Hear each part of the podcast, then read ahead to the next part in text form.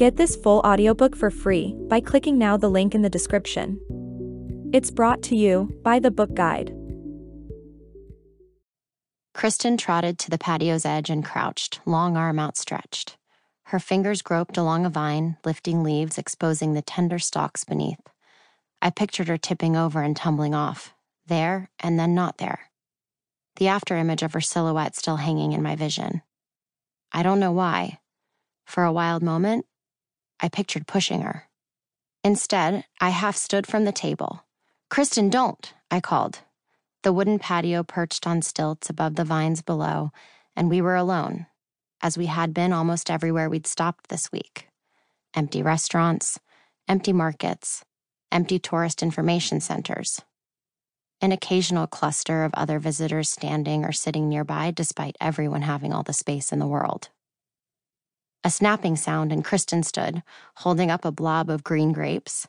She popped one into her mouth and chewed thoughtfully. Not bad. Catch. I missed the toss, and the grapes bounced onto the glass tabletop. I glanced around, then tried one. It burst bright and tart on my tongue.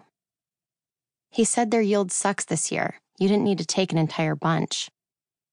She sank into her chair and lifted her pisco sour, lime green and frothy. I'll leave him a few extra pesos on the way out. I was hungry. She nudged her glass against mine. You'd rather see me steal some grapes than get low blood sugar, right? Fair point. Hangry Kristen could cut to the core.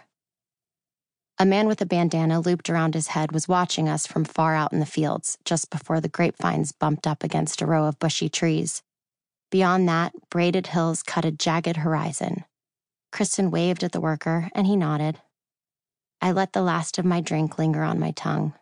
We'd been sipping these daily lime juice, powdered sugar, and the yellowish brandy the Chileans swore predated Peruvian pisco. I felt the swell of yet another one of those, well, isn't this nice moments, one blissfully free from the fear that had prickled my brain nonstop for the last 13 months.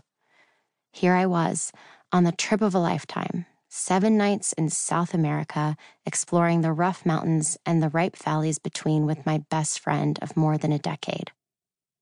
A cocktail so bracing and sweet, it tasted like stepping into the surf. And we still had two nights to go. Kristen made everything better, her confidence like a bell jar of security in a strange and gnarled world. When we'd hugged at the airport almost a week ago, tears of relief had coated my eyes. I hadn't seen her in a year, a year pockmarked by panic attacks, nightmares, and screaming into my pillow or the shower or occasionally my fist. But in Santiago, as we'd picked up our rental car and driven north on barren highways, Kristen was her usual boisterous self. She whooped when the Pacific came into view. She honked at a clump of plush alpacas by the side of the road. She pointed and gasped at the roadside fruit stands, rippling cornfields with laser straight rows, fat fields of vegetables growing bushy in the sun, and sky, sky, so much blue sky, almost crackling in its crispness, the way it shot down into the ocean on one side and the crinkled peaks on the other.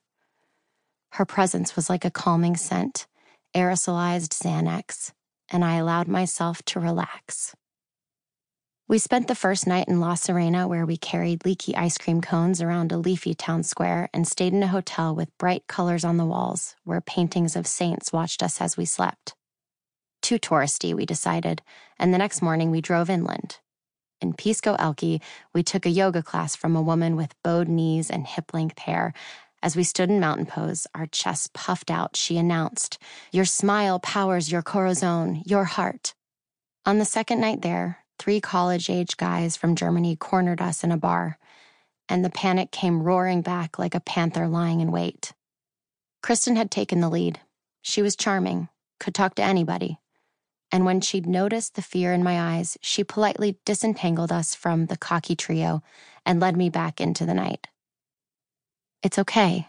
It's me. I'm here. She kept murmuring as we walked the dark streets back to our hotel.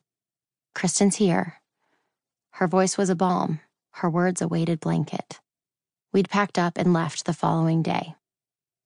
And this morning we arrived here, in Quiteria. At first, I'd been alarmed by its emptiness.